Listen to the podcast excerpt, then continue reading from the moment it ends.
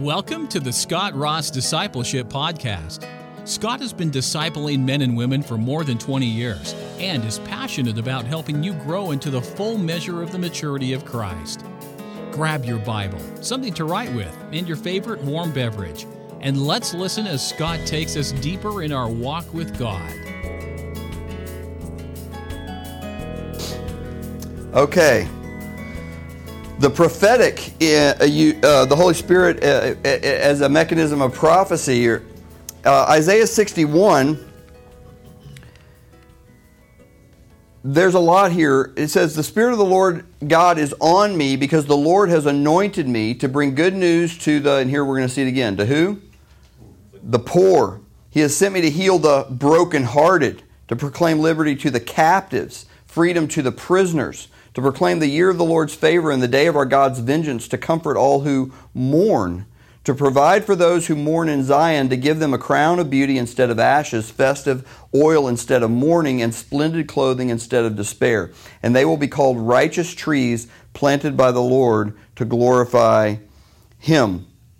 So, you know, we've already seen in Isaiah 42 uh, this idea of a, of a leader that's going to come that is going to be focused on the less fortunate, those who are oppressed, those who are downtrodden, those who are suffering, and those who mourn. This echoes that. But now, it's not God saying, Here's my leader, and this is what he's going to do. Now, the leader is speaking directly. And this is very unusual. You only have, I think it's two cases in Scripture. One is Malachi, and I can't remember the other one right now, but where a prophet actually says, The Spirit is on me. Just FYI, just so you know. We only have that happening. Those two, it's very rare. Here, here, uh, this this person says that, and we have this person as kind of this hybrid prophet slash political leader because they're proclaiming what's going to happen. They're proclaiming that the Lord's on the march, essentially, and then they're claiming that they will be the ones who are going to bring about this transformation. His sole focus is on what kind of people? The marginalized, the suffering, I mean, he just repeats it over and over again. And what's what is it about these people? Because I I've mentioned this theme earlier. What is it that's unique, or I should say, is common amongst any one of these kinds of people? What would be a commonality amongst those who are poor, or those who've been oppressed, or those who are mourning, or those who are prisoners, those who are captives? If you're a captive, what is your life like? Yeah, like could you would you say that you're living to the full if you're a captive? Or would you say that your human potential is being restricted?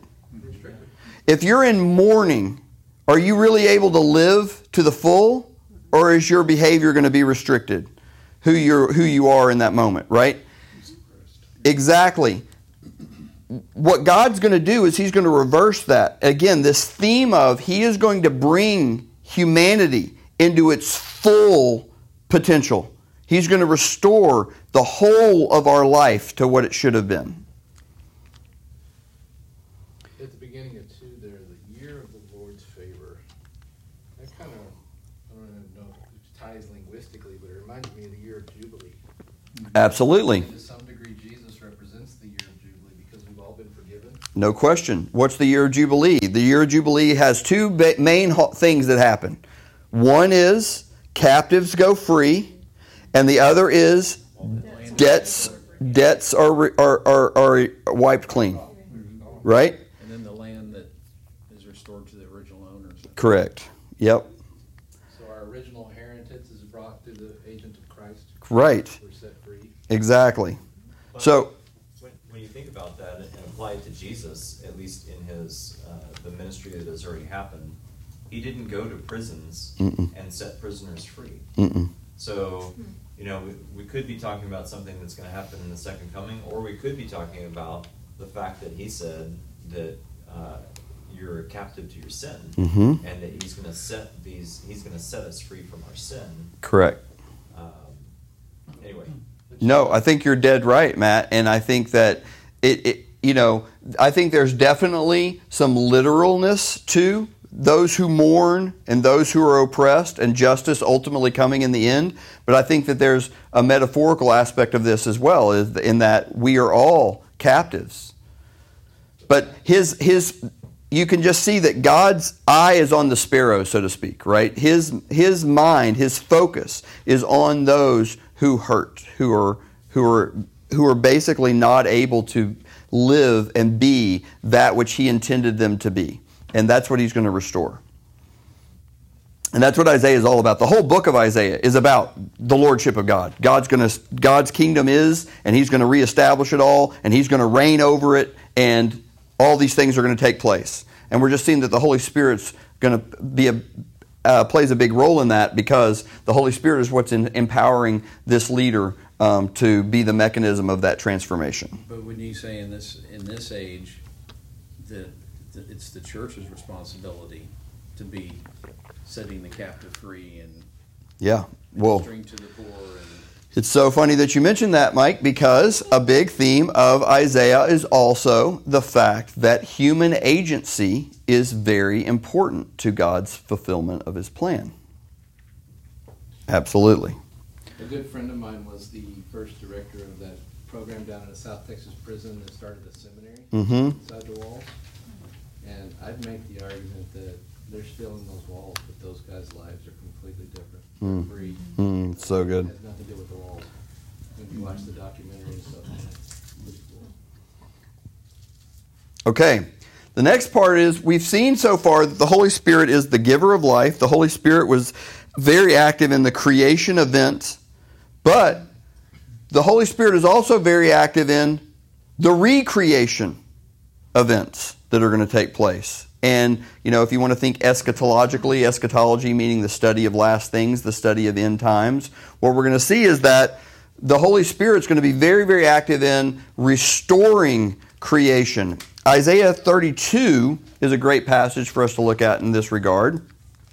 32 and 44 are going to illustrate this. Indeed, a king will reign righteously and rulers will rule justly. Each will be like a shelter from the wind, a refuge from the rain, like flowing streams in a dry land and the shade of a massive rock in an arid land. Then the eyes of those who will see will not be closed, and the ears of those who will hear will listen. The reckless mind will gain knowledge, and the stammering tongue will speak clearly and fluently. A fool will no longer be called a noble, nor a scoundrel said to be important. That's a verse for our time right there. So I only started this, I wanted you to see the context of how Isaiah 32 starts. It's projecting this future kingdom, this future set of events.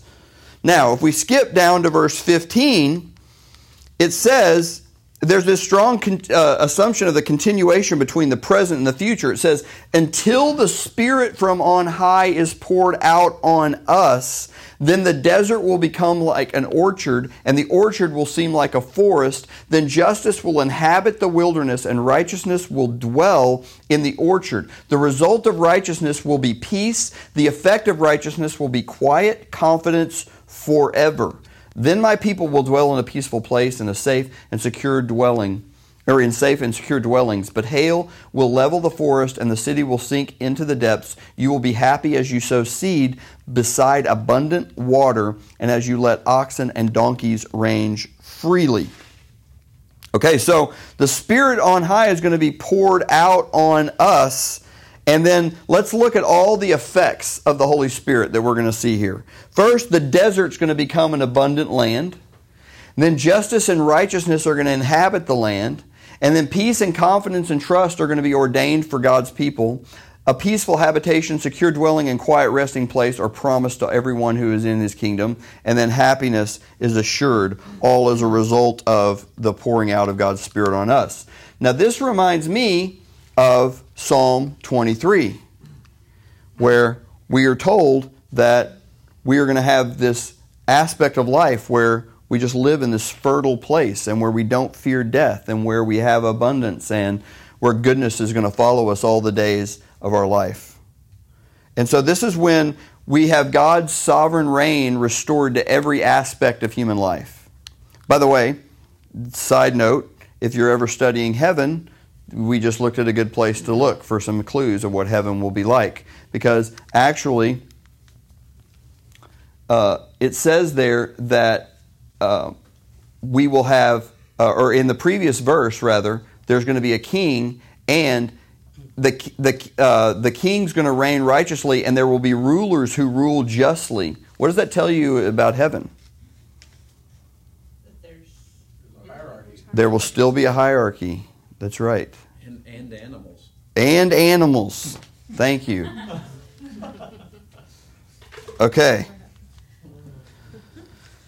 Um, this phrase poured out on us is also significant. The Spirit, especially this creation aspect of the Spirit, doesn't drop on trees and deserts. Who does the Spirit fall on? Us. So, how do the trees and the deserts and all that turn into so much abundance? It's not that the Holy Spirit fell on the desert, the Holy Spirit fell on us. Get to work. It's because now we are now reigning as we should have. We are now the agents of the Spirit's recreation process. Well, good, because it's gonna take a spirit to give me a green thumb. Now, Scott, you've been to, to Israel, Yep. and they'll tell you before, you know, the 1880s, before the Jews started coming back, it was just a swamp, messy, mosquito, That's right. and the Jews have restored that to just a beautiful place. That's right. And uh, I was just thinking about that when we were talking about it. It's we want it to happen like magic, like in a cartoon. Mm-hmm. But God is laying the foundation for when His feet hit the, hit the Mount of Olives. Um, you know, He's going to rule and reign from there. And as Paul says, "You're bickering amongst yourselves. Don't you know you're going to rule and reign? Right. Even judge the angels." Right. Well, and justice happens not because just uh, I don't know. We, we like we like to think of well, he's on the throne, so of course there's justice. But there's all this hierarchy of people who are filled with His Spirit, who they make right judgments, they discern correctly, they never do the unjust thing. They're His agents. And then notice that it's not an individual thing; it's a collective thing. His Spirit is poured on us. So this gets to your point. And by the way, you know, we we could argue that this passage should have already started to be fulfilled, and in many ways has begun to be fulfilled because where Christians and the church has operated as it's called to, we see abundance, we see justice flow. It's where Christians have not done that, or they've you know been absentee, or they've relegated to some other you know power source that we have we still have a lot of the problems in the world. So. Um, okay. The Holy Spirit's impact through people has effect on everything: the physical world, land, uh, the you know animals. I just really like the idea of donkeys ranging freely. I mean, that's just really powerful. Okay. Um, Isaiah 63, by the way, is just real quick. I just would say we have this idea of the Sabbath. Who is this coming from Edom in crimson stained garments from Borzra, from Basra? This one who is splendid in his appeal, striding in his formidable might. It is I, proclaiming vindication, powerful to save. Why are your clothes red and your garments like one who treads a winepress? I trample the winepress alone, and no one, oh, I'm sorry, I trampled the winepress alone, and no one from the nations was with me. I trampled them in my anger and ground them underfoot in my fury. Their blood spattered my garments, and all my clothes were stained. So, again, I wanted to just give you the context of how this Isaiah 63 is starting. This is um, this figure, this messianic figure that says he's coming. Well, fast forward. Verse 7 I will make known the Lord's faithful love and the Lord's praiseworthy acts because of all the Lord has done for us, even the many good things he has done for the house of Israel, which he did for them based on his compassion and the abundance of his faithful love. He said, They are indeed my people, children who will not be disloyal, and he became their Savior. In all their suffering, he suffered, and the angel of his presence saved them. He redeemed them because of his love and compassion. He lifted them up and carried them all the days of the past. But they rebelled and grieved his Holy Spirit. So he became their enemy and fought against them. Then he remembered the days of the past, the days of Moses and his people. Where is, where is he who brought them out of the sea with the shepherd of his flock? Where is he who put his Holy Spirit among the flock? And then the fast forward one more time. Like cattle that go down in the valley, the Spirit of the Lord gave them rest. You led your people this way to make a glorious name for yourself. Why is this interesting? It's interesting because when we think of the Holy Spirit, what do we most talk about modern day when we talk about the Holy Spirit? What's the, the biggest topic for people when they think of the Holy Spirit, especially in um, like American Protestantism? Gifts of the Hmm? Like for that three, yeah, like, Signs like, uh, like, like, like how, how, how do we connect with the Holy Spirit? Does it actually speak to us? Really? I don't think anybody's saying that. I think you're saying that. I hear that. I hear gifts of the Spirit, slain in the Spirit, you know, speaking in tongues. Uh, we've got to go get. We got to go to the. Like, are y'all a spirit-filled church or a not spirit-filled church? And what they're saying there is, are y'all a place where I will hear people speaking in tongues and dancing in the aisles or not? Right. That's what. we- That's what that question really translates into. Yeah. So it's all about out here, correct? It's all about power, the dunamis. It's all about being able to do something extraordinary. And what it, what is the result when the Holy Spirit really uh, is active? He gives us what? Rest. The Holy Spirit is not just the mechanism for these extraordinary outward manifestations. The Holy Spirit is the mechanism for a supernatural peace, a supernatural rest as well. Isaiah 44 For I will pour water on the thirsty land and streams on the dry ground. I will pour out my spirit on your descendants and my blessing on your offspring. They will sprout among the grass like poplars by flowing streams. This one will say, I am the Lord's. Another will use the name of Jacob. Still another will write on his hand, the Lord's, and take on the name of Israel. The, um, the uh, image of water is used repeatedly uh, to describe the Spirit uh, throughout Scripture and, and the Spirit's abundance. And here, just like in Isaiah 32, uh, we see that idea. And in both cases, the coming of the Spirit brings life. It restores that which is thirsty. It restores that which is diminished. Um, Can I ask a question? yep. Is water really physical water, or is that the spirit? Well, I think that this is this is metaphorical. What he's saying right here, I will pour water on thirsty land and streams on dry ground. Yeah. Okay, so we see the creation idea that we've seen throughout the Old Testament. Now in Isaiah, we're really focusing on recreation, re- revitalization, restoring that which has been broken. Any thoughts or last questions on the creation uh, tradition in Isaiah? All right, last one.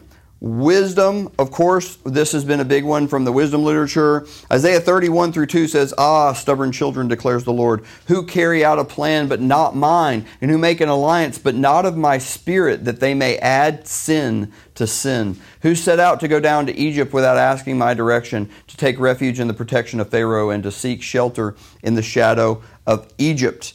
So the Israelites were seeking to make an alliance politically with Egypt. It seemed to make sense on paper, but they didn't seek the Lord's guidance. And once again, here we see that the Holy Spirit is the source of wisdom. And so he is chastising them for ignoring him, for not seeking his spirit in order to determine what they should do next. I actually, when I was studying this this week, um, I don't know why, I just got convicted like, how many times in my life have I felt like, well, I'm in the Word, I'm in prayer, I'm, you know, I'm a Christian, I'm a Christ follower, I'm redeemed.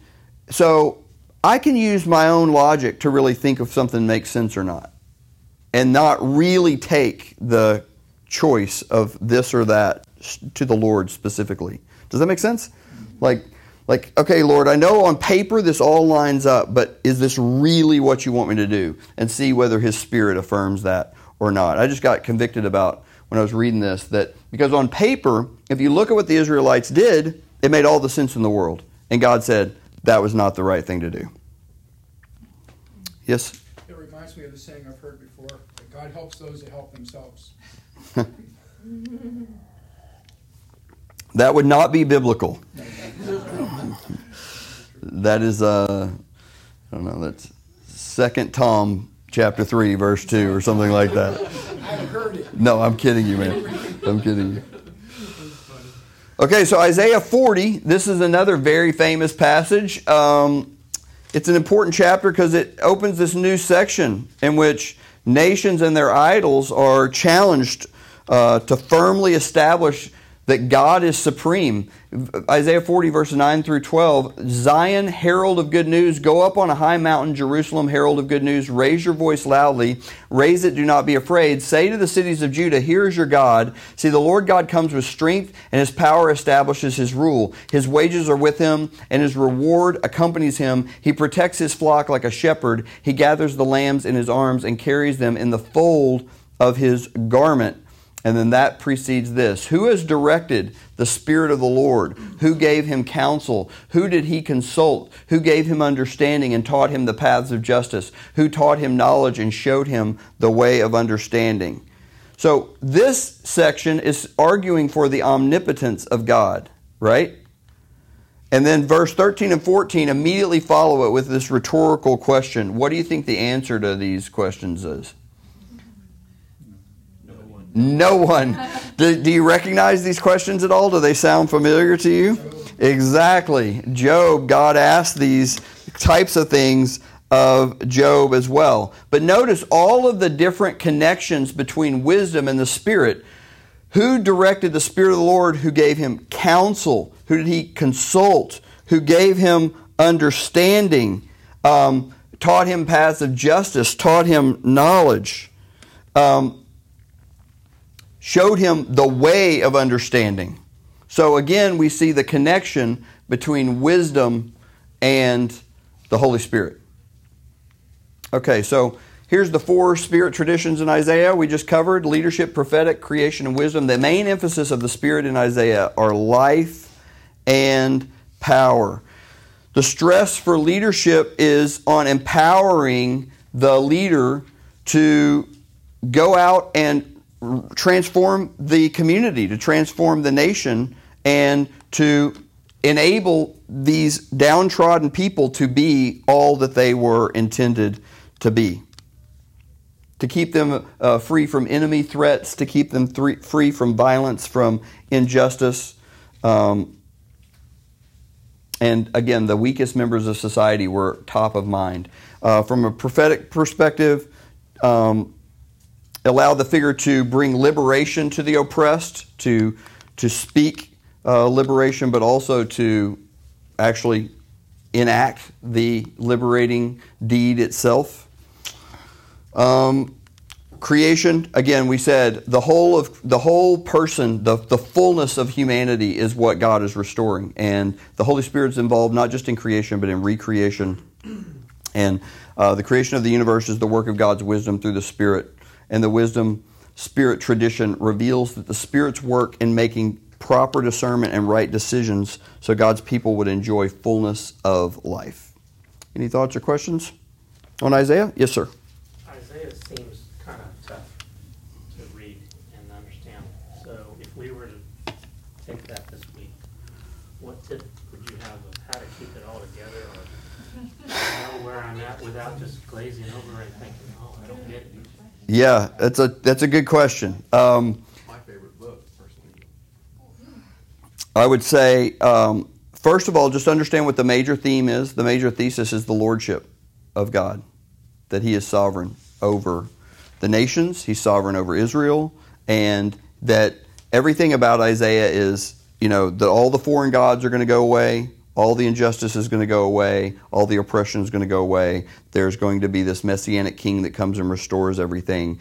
And there's major sections of Isaiah. In fact, I could give you a little outline, but there's there's a couple of major sections where the approach of the writer is completely different, and you want to make sure you're reading each section in alignment or with that thought in mind as you go through it. Remember, there's 66 chapters in Isaiah. There's 66 books in the in the Bible. There's a, I think it's one of the most important books in the Old Testament, personally. So, Yeah, of course. yeah. Okay. Um, Now, was he prophesying during captivity? N- I'm uh, trying to think. it was before. Before? Mhm. Yeah, right. 580. hmm Wasn't he sawed in half with a wooden sword? That's, a, that's rumor has it. Yeah. That's a. So Isaiah's about God's going to restore the world through his chosen individuals. Who's the number one chosen individual that's going to restore the world?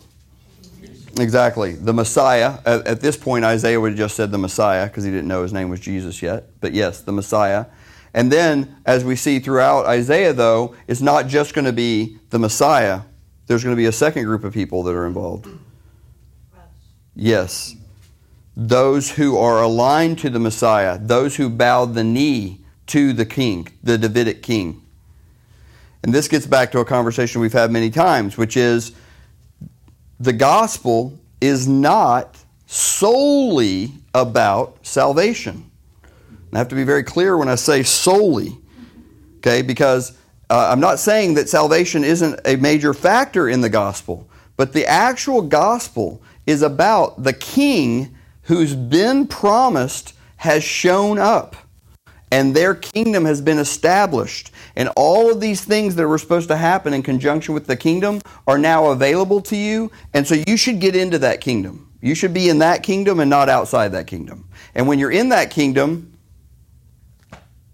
you're saved as well. Salvation is the byproduct of being in the kingdom. And that's what Isaiah is talking about here. Is he's going to work through people who are in his kingdom and who recognize his full lordship. Do you think uh, Isaiah was thinking about the Abrahamic covenant at all? What do you mean by that? Just that, you know, the promise to Abraham that your descendants would be as the sand of the shore and the stars in the heavens, and that covenant that God made to him, um, that, you know, was not just to the Jewish people, Yeah. I guess, but to everybody. But I, I don't know if Isaiah. Well, I don't know what. I mean, I, we can't speculate what he was personally thinking, but we definitely see that what he was led to write by the Holy Spirit's power. He refers multiple times throughout Isaiah of people who are outside of the nation of Israel receiving these blessings, and that the preaching will be going to all the nations of the world, and that they're all, like every nation is going to end up being touched by whatever happens with this future coming king. Definitely. I wonder if that's not one of the reasons why the nation of Israel misread Isaiah. Because there is so much of that in there. This is not going to apply to anybody but us. We're his chosen people. Yeah. You know, why they saw only one of the two messiahs portrayed instead of. Yeah, well, I think a lot of it too is what you know. People people like to hear what they want to hear. Yeah, and we tend to uh, we tend to become very myopic, and uh, good thing we're not like that in, America, in modern America. You got to have some glasses and you got to do this. Yeah. Okay, well that wraps up Isaiah, and uh, next week we will do Jeremiah, we'll do Ezekiel, and then we're going to really quickly just hit all 12 of the minor prophets because there's just little bullet point references, and we should be done with the Old Testament, and then we'll get into the stuff you're talking about and the gifts and the, all of the New Testament impact of pneumatology. All right, God bless you guys. Thanks for listening. We pray this has been edifying. If you've enjoyed the show, please give us a shout out on your favorite social media platform. Scott's username on Twitter, Facebook, and Instagram is Scott Ross Online. That's Scott Ross Online, all one word. Also, please remember to go to scottrossonline.com to subscribe, catch up on past episodes, and discuss what you've learned with others. Until next time, continue to walk in a manner worthy of the gospel of Christ. God bless you.